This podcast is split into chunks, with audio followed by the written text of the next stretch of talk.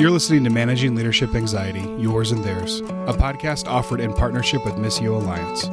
Each episode, we discuss internal and relational pressures, how they block effective leadership, and how we can move through them to a greater health. And now, your host, Steve Cuss. Well, folks, I'm joined by the delightful uh, Deborah Pegues.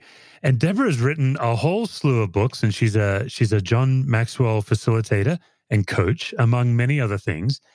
And uh, we had scheduled this for a while. She's got a brand new book out called Lead Like a Woman. And we're actually going to be getting into that book. I am excited, Deborah, as a dude, to get into your book, uh, Lead Like a Woman. But not long before this interview, Deborah sent across to me just a real simple PDF, and it's basically 10 ways whites and blacks can bridge the racial divide. So I reached out to Deborah and I said, I would love us to start here because uh, obviously I'm a I'm a white guy, and not only am I a white guy, I'm an Aussie. I'm particularly white. Deborah is African American.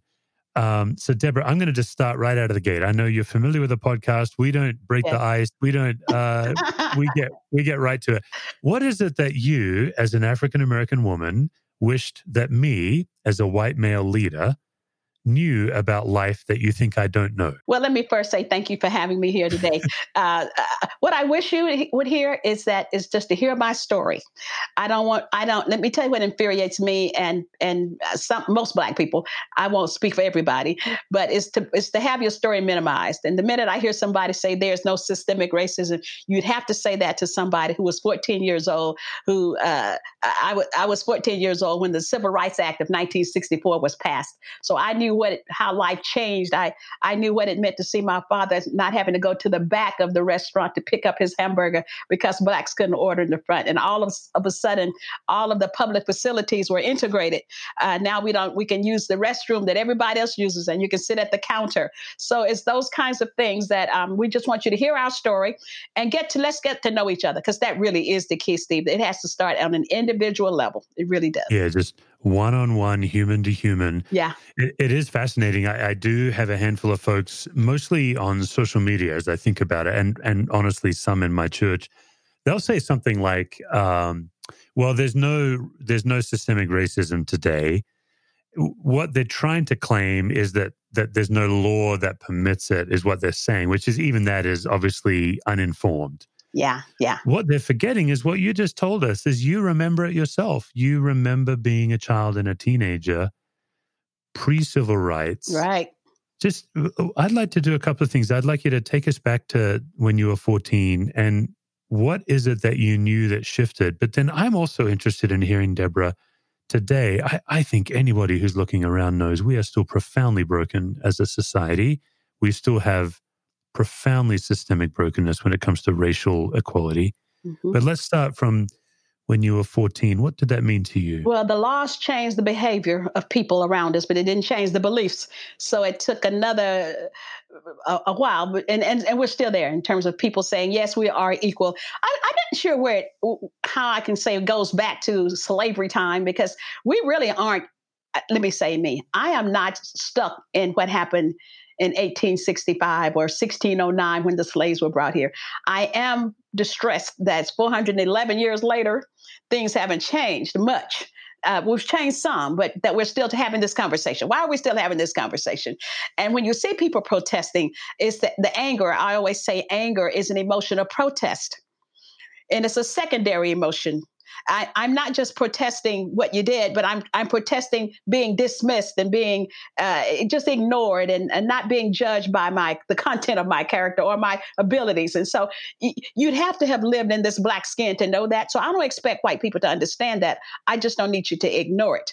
But when you, if I take you back to that time, the schools were segregated. Uh, most of the books that we got were used, had been used by this previous, uh, the, the, white school, and they, it had their name stamp, stamped in it, Palestine High School. So everything, we were second, secondary, citizens, we were just second class citizens. Interestingly, in my hometown, we didn't have that. We didn't have racial clashes. We just accept, accepted that as the status quo. But as you begin to see other things around you, and as Martin Luther King began to make it known that you know discrimination is real and that we should do something about it, it changed the mindset. But I knew that education was going to be the key. So I graduated my last year of high school. They consolidated the schools, and the white school and the black school became one. And everybody said, you know, if you had stayed at the black school, you would have been the valedictorian of the class. But don't even think about it now. Well, guess what? I was valedictorian of the class. Well, that gave me hope, and it gave a lot of other people hope that maybe there's a chance. You know, maybe we're just smart enough. And I have to tell you, Steve, all of my life, and a lot of Black people have this testimony, you were always told that you're going to have to be twice as good to get half the credit.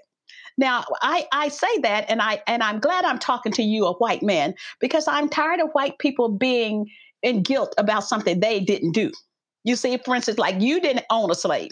You're not old enough. So you didn't own a slave slave. But you don't have to be apologetic and, and, and guilty about what your forefathers did. We just need you not to perpetuate it. And so yeah. you see what I'm saying? And so that's what's oh, yeah. happening. We it's been perpetuated. And that's that's the distressing part. If like if you stop thinking like that and don't pass it on to your children, because it really does have to be taught. You know, you you see little kids play together and they don't separate unless somebody told them that one's inferior over there. So it was it was this kind of thing. Went to school, a college that was known for its racist policies, but also known for having a great uh, passing rate on the CPA exam. I am a CPA, and uh, so I went there, but it was so racist. It was just um, amazing. They they've changed a lot now. I just had an interview with them the other week, and I'm so proud of that school. But it, it was that constant being said, "You're not good enough." I my last year in college, my college professor called me in, my English professor, and he said, You and Miss Patmore have tied for the A in the class. I'm going to re examine you to see which one of you will get the A. I got the B, but I never saw my score. It's those subtle things like that that build up in people. It didn't build up in me because I have a higher power that I answer to. And I'm totally convinced that nobody can thwart God's plan for my life. That, that just energizes me, keeps me positive. I've never been bitter.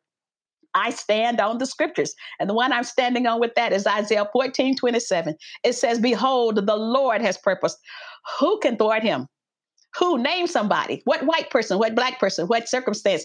Nobody can thwart God's purpose for my life. So I've had a pretty good life, ignoring the racism, uh, just going forward, knowing that in everything that happens, God has a plan. he has a plan. Yep, that's where I am. So good. Uh, I feel like in my own journey, it's been a two stage process. So I went to graduate school in the late 1990s. And I remember it was a predominantly white school, but it was very broad thinking. And I went to class, and the New Testament professor was Ethiopian. His name is Kip Delia Lolia. A fantastic, great human being. Mm-hmm. And uh, he looks at us and he basically says, Well, I tell you what, you don't need is another book by a white guy. And so he, we started in South America and we went through James Cone, Martin Luther King, and then um, we chased liberation theology. We did womanist theology, Deborah. Um, wow. Uh, amazing. Um, the, the, the Hagar tradition, just mm-hmm. in, and, and it was the first time as a white suburban guy that I began to be exposed to the concept of white privilege, systemic racism. And I think what was most humbling for me was the things that almost every black person I talked to just knew that I didn't know. Now, obviously, I'm an Australian, so some of that American history, I gave myself a pass. Like sure. Emmett Till, I, I didn't know about Emmett Till. But then, like mm. redlining. Oh, yeah. Yeah. When did you learn about redlining? Well, I can I experienced it as a victim, but I, I knew about it before. But my husband and I lived in a fairly affluent neighborhood, and we wanted to. And a house came up for sale in that same neighborhood, and we tried. We wanted to buy it, and they just kept blocking our credit for no reason whatsoever. And someone k- kind of gave us the the eye and said, "Listen, it's racism, and so you're to have to take the your application over here. They just don't want you to have uh, more property like that." And it's you know, and, and I know other people who've been who suffered from that. So you know, it, it is what it is, and it, it and we just wanted to stop You know, what yeah. can you say? I, I keep telling all the black people, stop wishing for a better past.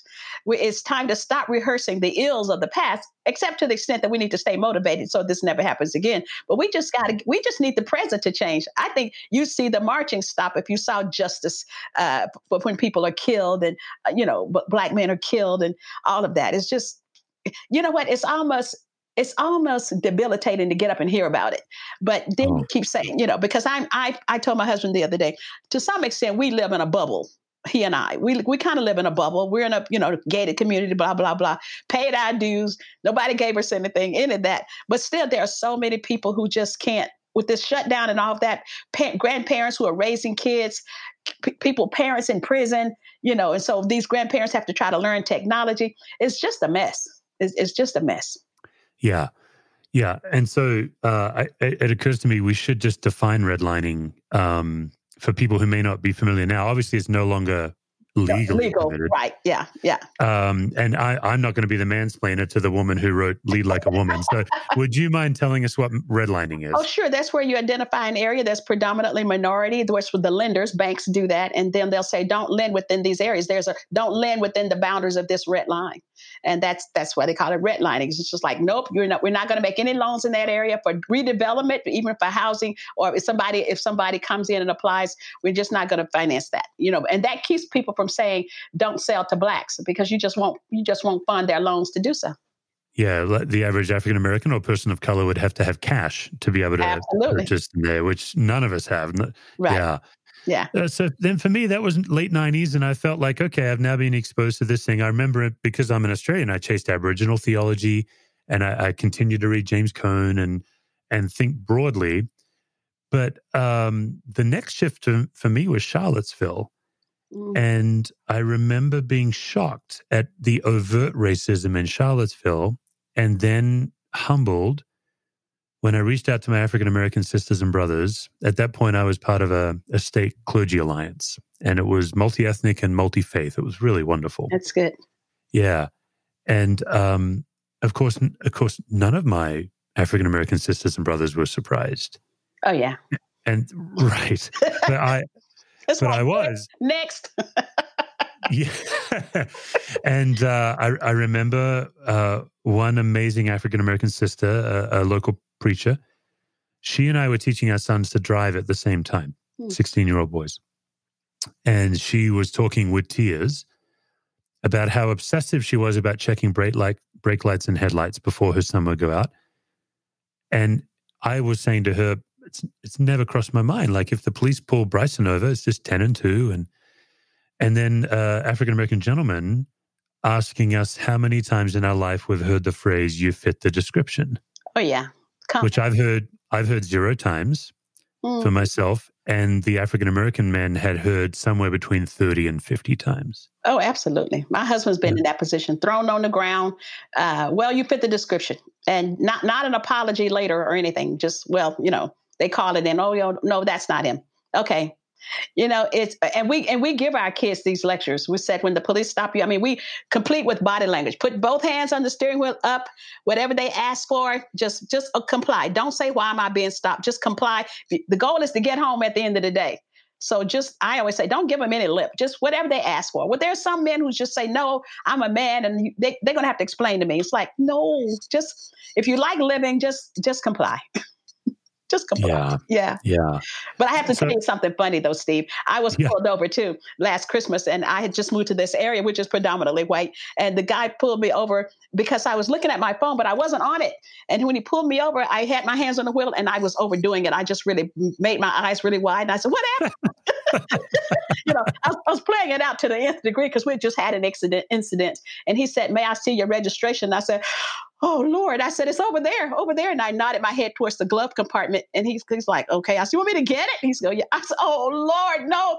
I said, "Okay, I'm reaching for the registration." oh man, it's it's it's that crazy, but let me tell you, you almost have to do that in some areas, and my area is one of them. So I'm like, I'm not giving anybody any lip. That's like, "Yes, sir, officer, sir, sir, sir, sir, sir." I mean, you know, on the one hand, Deborah, I, I really, I, I really, I'm enjoying how much fun you're having with it, but it's it's better than the alternative, which is to look right at it, because what you're explaining to your children is something I've never had to explain to my children, which is you you are teaching your children how to diminish themselves in order to survive. and, and if survival is the key, then so be it. You know, and maybe one day it will change. But it that it, that is the key. Listen, you have to understand that in the United States, the police department started as a result of men being freed from slavery, and they wanted to get them back into slavery. So every man, every black man who didn't have papers on him that showed that he had a signed contract with the master, any master, then he would be picked up. They hired people to do that. That was the beginning of the police department. If you don't believe it, look up the word peonage laws, P E O N A G E, peonage laws. That's where they originated, with them hiring whites to come even from another state to come and arrest every black man who didn't have a contract that's saying he would be working for a white former slave owner. That was it. Yeah. Yeah, but listen, I I don't, and the reason I don't talk about this a lot, it's only in recent months, because I feel that people feel too much guilt. It's like I did it, you know, and I understand. Because let me tell you, Steve, when whenever I hear of a mass shooting or something, it's terrible what I think. The first thing I think is, God, I hope it wasn't a black person who did the shooting. I mean, I really should just be concerned about anybody being shot, right? But I'm thinking that's just going to perpetuate the hate against black people. So, Lord, please don't let that be a black person who did the shooting. That's how yeah. crazy it is. Yeah, I, I, think the PDF you sent me, um, which we'll make available if if it's sure. okay with you. Sure. I'll I'll post it as a download on the show notes. Um, one of the steps you talk about, you, you have ten steps for white people, right. ten steps for black people. Right. One of the steps you talk about for white people is the idea of not feeling guilty, but actually moving into action. Uh, after George Floyd, I, I sat down with some friends just for further understanding and listening. I, I ran into two things. One is something in me and one was something where I think I have more to learn. The thing in me was, I don't think white people are going to change until it costs us something. Absolutely. What can we do? Because awareness is one thing, protesting is one thing. What can we actually do that will cost us something that will actually bring systemic change? Well, I think you got to be proactive. You can't just be just say I'm not a racist. You got to be actively anti-racism. You, you, we, we need allies. We need people who will speak up for blacks. I am so heartened, Steve, by the cultural mix you see in the in the marches, especially in a place like Oregon, where it's, it's predominantly white and you know, and you only like five percent blacks, but most of the protesters are white. It's so unfortunate though that these infiltrators are coming in and making it look like the peaceful prote- uh, protesters are bad people, but they're not. If if if if we don't do that, you know, there's a slogan, no justice, no peace. We need to keep those marches going, but we got to find some way to get those infiltrators out of there because that's who's wreaking the havoc. But I, it's just, you know, we, we need white people to just, again, be proactive, uh, whatever that looks like, offer to help to hear your story. I'm, i appreciate you having me on the show. That's a step. You know, we just need you to be proactive, look for ways to help Black people, and then get to know them. Listen, the churches are the most segregated entities.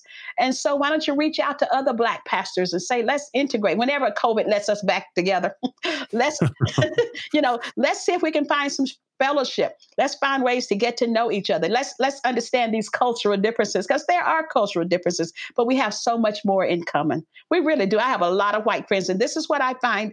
This is what I find. If you don't have white friends, you have a very negative attitude towards whites. If you don't have black friends, you are so in the dark about what black people go through. And so you say, why don't they just pull themselves up by their bootstraps and stop all of this? You know, it's like, well, don't look now, but some blacks don't have the boots. Right. See what I'm saying? Well, and and so that leads to the second step. I, I, I would also want to caution our listeners because I've I've run into a number of African Americans who just have a straight up fatigue at after each incident, their phone calling, uh, you know, ringing, yeah. and now there's this implied. I mean, it's well meaning, you know, white people wanting to follow your guidance and listen and learn, but there's an there's an implied expectation that now you're obligated to teach us something that we really should know. Well, I, I, I don't. Well, maybe you should know, but I I never get stuck in shouldville. I call it. If you don't know, then you just you know it's incumbent upon me to tell you. I've been okay. like this all my life. I went to work for a company once, and I was an affirmative action hire. And I'm, I'm not sure if your audience knows what that was or is, but it's, you know, where you have to have a black in a certain position, especially if you would have uh, government contracts because they were so, you know, so discriminatory. So they put me in a high level position, but they had to get me a tutor because I didn't know the industry or the job. Here's the bottom line. My first week there, nobody asked me to lunch. They were just like looking at the affirmative hire girl. Well, I'm, you know, I'm, I'm very shy, not. And so I when I saw people gather at the elevator, I just got my purse on my arm one day and I said, Hey, do you guys mind if I join you? And they said, Of course not. Well, who's going to say yes, we mind? But they got to know me. I said, they're going to have to know that I'm not an angry, hostile black person because most white people will assume that. If they don't know you and you're quiet and because you think everybody's rejecting you because you've always been rejected, it starts a vicious cycle. So I said, I'm going to let them know I'm friendly. I'm fun and I'm friendly and I know what I'm doing here. Eventually I will. and so we had a great time. When I left there, I had five goodbye parties. I loved it. See, it, it, it, goes both ways. And that's why on my list of 10 things whites can do and 10 things blacks can do, I tell blacks really make sure you integrate, you know, be proactive in that, initiate it. Don't sit there and say they should talk to me because they're scared too. Right? They're scared of being rejected, misunderstood. We're scared of being rejected, misunderstood, whatever. And so I just I say everybody make it incumbent upon yourself that I am going to cross the line and I'm going to integrate this environment or whatever. And I'm going to ask the questions. See, most of us don't mind if you ask our questions like, "Tell me what was your how how were you raised?" What's yeah, what was your story? experience? Yeah, what yeah. was your experience? You know, it's okay to ask that. I'm I'm happy to tell you. I'm happy to tell you. Deborah, thank you so much for just giving us the time, at least on what I think is one of the most important topics right now. Oh, yeah. Uh, we had originally scheduled you to come on to talk about this wonderful new book, Lead Like a Woman. Oh, yeah. Before we get to the book, you've got 12 traits that a woman should really make use of, and then 12 um, tendencies. The word. Tendencies. Thank you. 12 tendencies that you think it'd be better for a woman to shed. Right. Um, before we get to that, how did you get into leadership coaching? Well, I, you know, a lot of times we lead by default. I think I've always been a leader, even as a little girl. They say you're bossy. Of course, they never tell a little boy he's bossy. But no, that's I, right. but I, I, have been in leadership positions. I was a vice president at Universal Studios. I've led um, a large group at uh, a company was called Hughes Aircraft, a billion dollar space division. So I've had leadership positions, and they've always been uh, positions that were unpopular because if you're over the money, most people don't like you. And uh, so I thought, okay. And then I took John Maxwell's training, just one of the best uh, training modules ever. And yes. so, um, so I took that. But I wasn't really trying to write this book. I mean, sometimes a project calls you, God calls you to a project. So I read that it was going to take 200 years for women to achieve gender equality.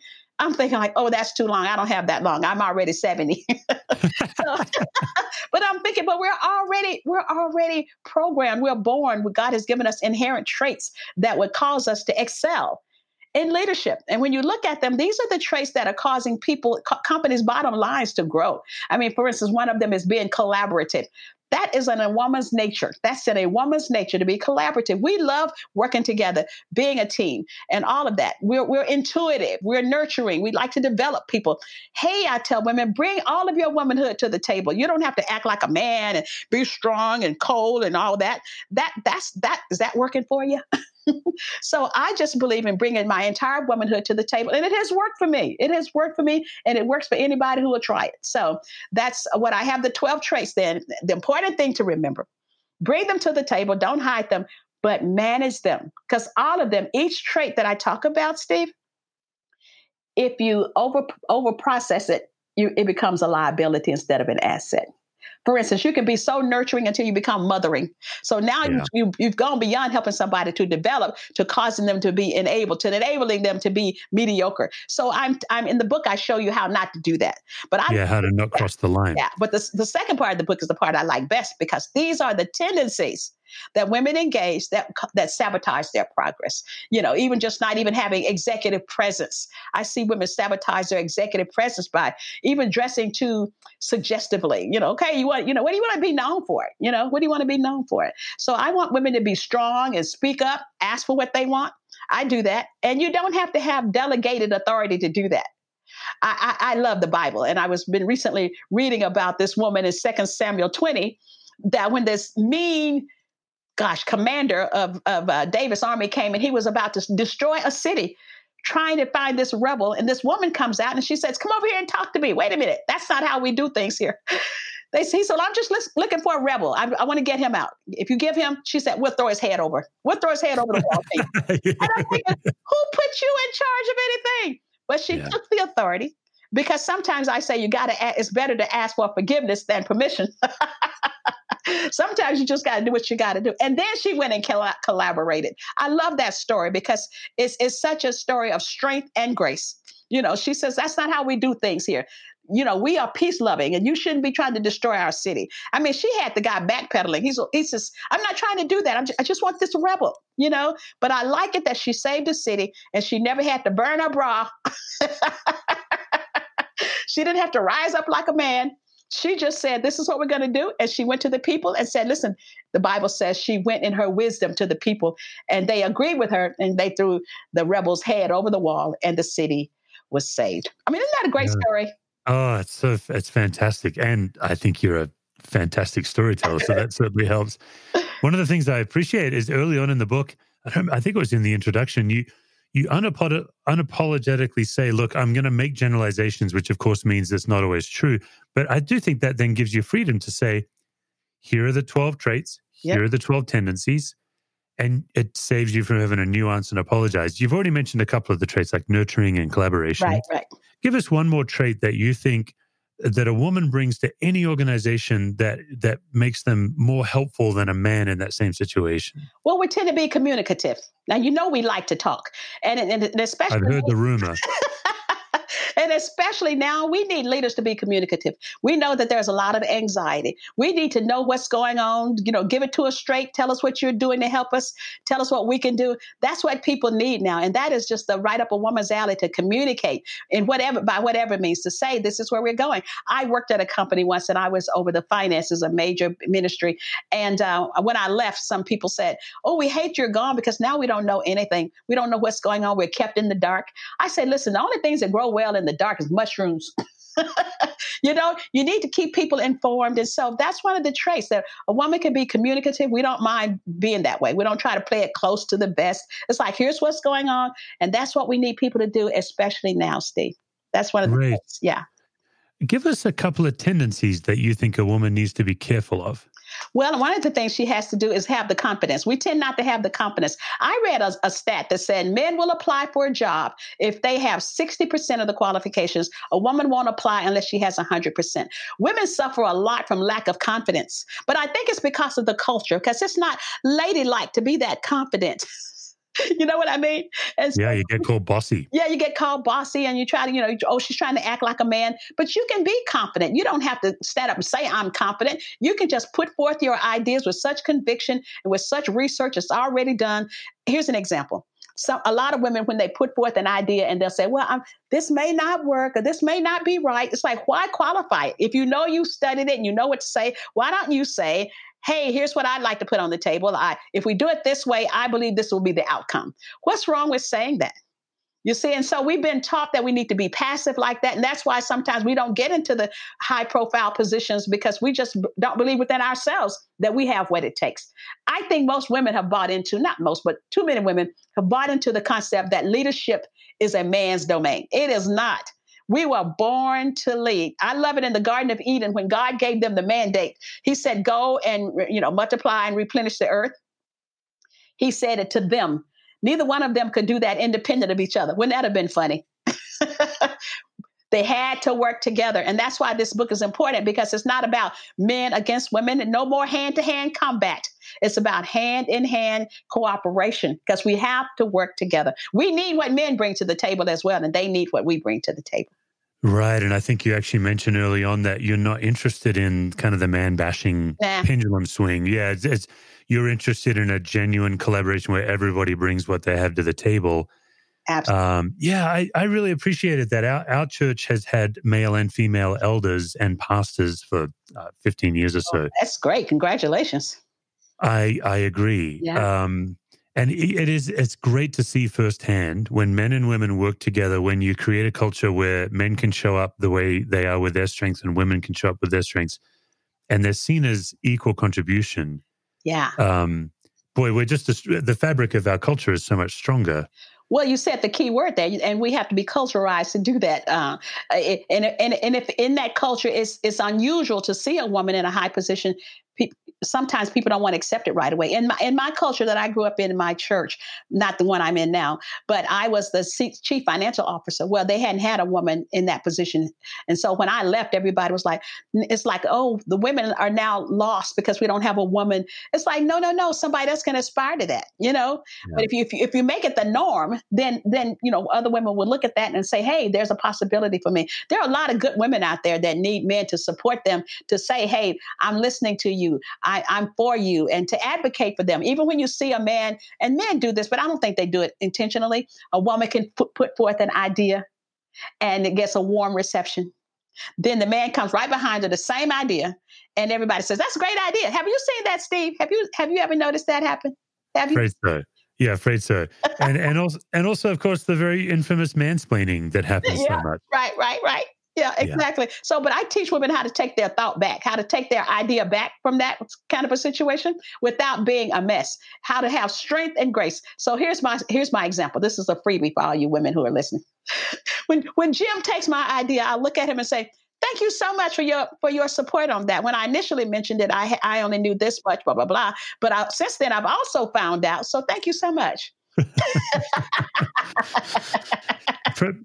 I'm not sure if this is a, a, a racial situation, but I've noticed like I follow a, a, variety of people on Twitter, and there are a number of African American women on Twitter that I follow that comment on one particular African American person who claims itself as a thought leader. I'm not going to name him. I'm not okay. looking to cause trouble. Okay. But they're basically saying, look, he's famous for stealing our ideas and then giving credit. It does. Is that something unique in African American heritage, or it's just across the board? No, I found it, that to be more prevalent in in, in white men, honestly. White community. Well, I mean, because I was in corporate America where there were more white men, so you know, maybe that's why I found it to be more prevalent there. But it's a it's a man thing, and I don't think I don't think that I don't really think it's intentional. I just think that yeah. they know they can get by with it. And so if you don't if you don't put up a fuss about it, you got to learn how to put up a fuss because even society, no society is ready for that strong combative woman. That just doesn't work. And you just got to know that's your reality. So you got to find a better way to do it. You got to take that Abigail approach. Remember when she approached David and said uh, when David was going to kill her husband because he didn't give them food.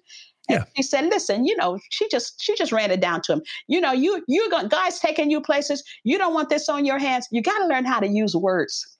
And that's important. You got to use learn how to use the right words, you know? And so that's what I'm teaching women to do. Learn how to be powerful with your words, but not your attitude. You don't need an attitude and and to feel like I'm so now I'm, I'm so victimized. Now I just I, am just so demoralized by it. I, I'm never demoralized by that. If something didn't happen that I thought should have happened, if I thought I, I, should have gotten that position or whatever, I'll just ask the boss. I'll just say, listen, I'm really disappointed about that, but I need you to tell me exactly what I need to do so that next time it comes up, I'm ready. And I want your yeah. support on that. Keep that attitude. yeah, I'm, I'm just listening to you. This idea of, of men taking credit for women's ideas and then the way you just coached women to reclaim the credit. Right. Let, let me test a theory with you, Deborah. I, I'm thinking as a man, I think, I mean, some of us are just dishonest and some of us need to be the center of attention. I think a lot of men carry an unending pressure to have a fresh idea. Mm-hmm. Is that something that you carry as well? I'm wondering if that's some, I'm not excusing it, but I'm wondering if that's some of where this is coming from. Well, it could be because there's a lot of pressure on men to be men, to be the leaders. You mean, after all, it's all, exhausting, God, Deborah. It's it exhausting. Is. I see it. I see my husband doing it. I say, You are wearing yourself out. Who said you have to do all of that? You know, he takes uh, the cars to the shop, he takes them to the car wash. He really tries to be the man. And I'm thinking, like, you are just wearing yourself out because I could drive that car to the car wash. Yeah. you know, but men do have that because see, men are equally under pressure to perform. So now we have a woman coming here threatening some of that, but we need to all take a deep breath, especially those who know God. Nobody has to win like that. We know we're all working together. That's yeah, what it takes. Unity yeah. is what God commands the blessing. So yeah, it's not a it's not a zero sum game. No, yeah, there's not. there's room at the table for everybody. Everybody. You can't have that scarcity mindset to think it's not. And especially I hate to see that among Christians because you know what? Our destiny is set. I I, I believe that. And the psalmist says, All the days ordained for me were already written in his book before one of them came to be. I like that. I like that. Well, and one king's enough, right? As as a follower of Jesus, we have one king that we all equally serve. Yeah, and we get that ego off the throne and we're gonna all be okay. Yeah, that's, that's, the real thing. The ego is on the throne. It's like when people try to perform, I want to do this. So I, I, there's just too much I going on, too much I going on. Yeah. Love it.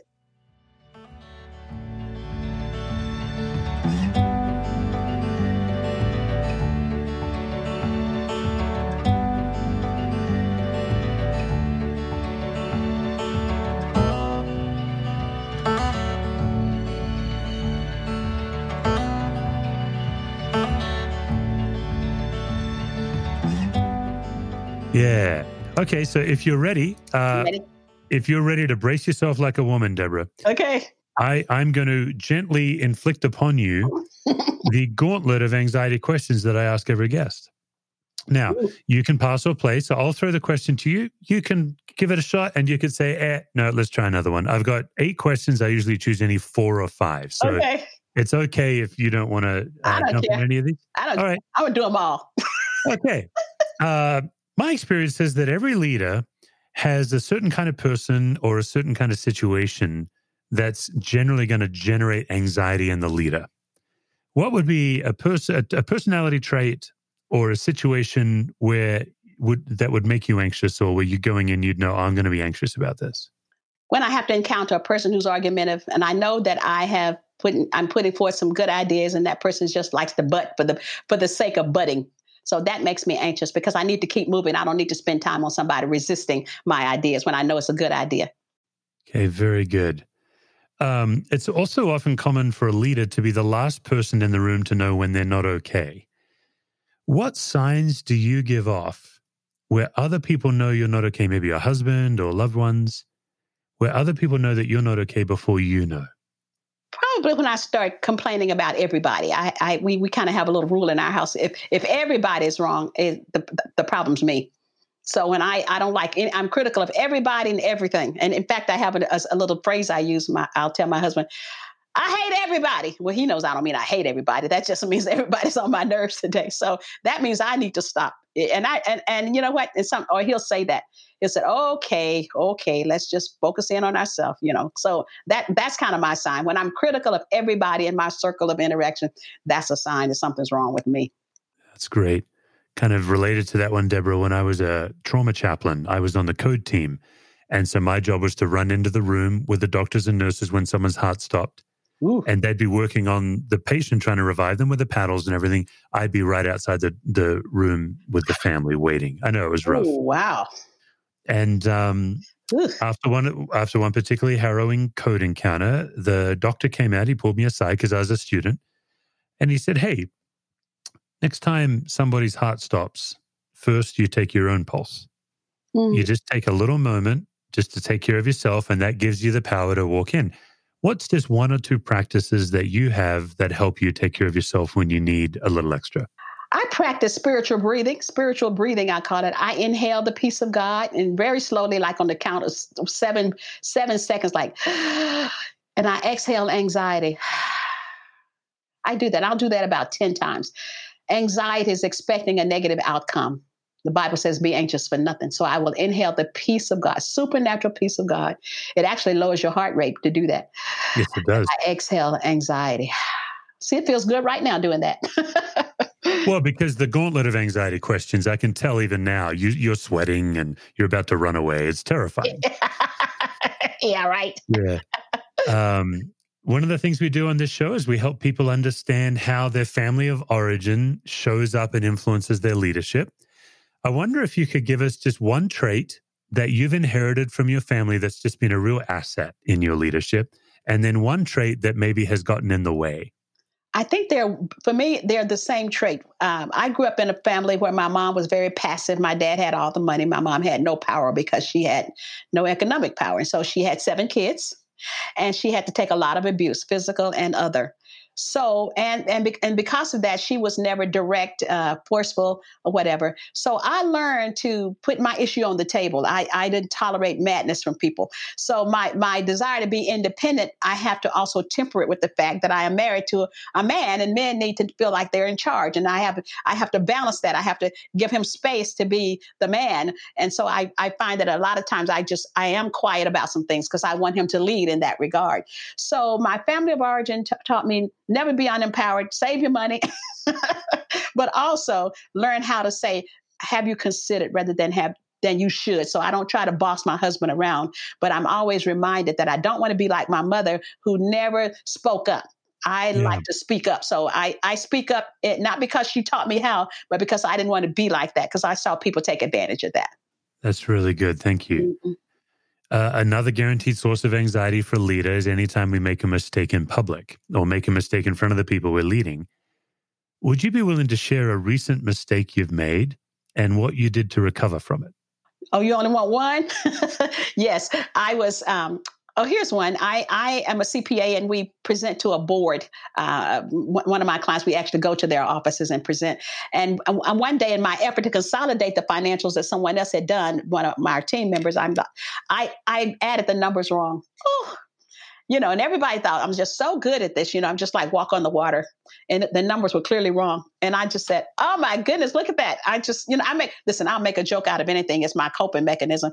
So I said, you know, you don't, you don't need to catch me without a calculator or something. So I, I, said the numbers are wrong, and um, and that's just it. You see, if you get used to doing that and don't take yourself so seriously, people love that. it's actually more endearing than somebody who's perfect. I learned that yeah. a long time ago. That yeah, it's disarming. Yeah. yeah. it is. It is. They like is that. Is there anything going on in your head when that happens? Like, are you? Uh, do you have to battle any kind of inner critic or anything when you do that? Oh, absolutely. Because I am. I am just I am so committed to excellence until I have to. In fact, I'm on a I'm on a special challenge with myself now, not to be critical. I don't care what it is. It's like they could have done that better because I'm always evaluating how people do things. I was on a Zoom call two days ago, and and and look, and nobody was doing it right. nobody had lighting. Nobody was looking into the camera, and there's about 12 people across the thing. And I'm thinking, these are all pastors. And Zoom is where it is. You got to look into the camera. You got to have lighting. And I'm thinking, why are you getting so worked up about this? what, what's it to you? So you know what I did? When the meeting was almost over and, and the bishop was about to close the meeting out, I said, Do you mind if I just give a 60 second Zoom tutorial real quick? and I said to myself, Why do you have to fix everything? because I like people being excellent. So yeah, things go through my head. It's like, okay, I'm not always excellent. There's stuff I do wrong. You see that picture fell over. You know, I have my little thing set for my thing. And, and right as we started to talk, my my little prop with my book supposed to be visible, and I almost right. it fell down. yeah, I almost I almost stormed out in rage when I saw that. Yeah. well, that's the kind of thing, you know. So you got to laugh at yourself, though. Really, if you can't laugh at yourself, and if you practice acknowledging your errors, that's going to put you in a, diff- a, whole different space. You don't have to be perfect. For whom? Who, who, who are these people you're trying to be perfect for anyway? Take back that power. You don't need to give that power to anybody else. Yeah, that's good. Deborah, final question. Uh, when in your life do you feel most fully and completely loved? When my husband is home. We've been married 41 years. He's currently on an eight day trip by himself just to clear his head and get away from all the business I'm sure that I generate. And so I feel completely loved when he's here. He takes care of everything and and uh, he treats me like a queen, and therefore I try to treat him like a king. But I, I if, if, if there's nobody else on this earth who loves me, I know that my husband does because he, he hmm. shows it in every way. And of course, I know that God does because I'm just watching Him work me through this crisis. All of my speaking engagements closed, you know, all of that. And uh, so, you know, income shut down. Just amazing to watch the provision of God. Just people just call me out of the blues. Like, you have any extra inventory? I need a thousand books. Like, who orders a thousand books? you know, that kind of thing. Or I'm, I'm on a Zoom call and the lady pays me. I'm like, you, you don't get paid to be on a Zoom call. She said, but I got a grant and I can pay you. I can pay you for this. I'm like, oh my God, it's just amazing. So that's what makes me feel loved by God his constant provision, his constant protection, and then the fact that he gave me the most wonderful man in the world to be married to. Hmm. Deborah, thank you so much for coming on. This has been a, a delight. And uh, we'll have show notes for where people can connect you, but where would you like them to reach out if they want to know more about you? Well, they can go to my website, deborahpegues.com, and that's Deborah, D E B O R A H, P E G U E S dot com. And even if you spell it wrong, you, will find me. Or you can look up my book, Lead Like a Woman, and that'll take you take me, uh, take you to me as well. But most of all, my book, 30 Days to Taming Your Tongue, is sold over a million copies. If you type that in, you're going to find me. Excellent. Deborah, thank you so much. Thank you, Steve. It's been wonderful.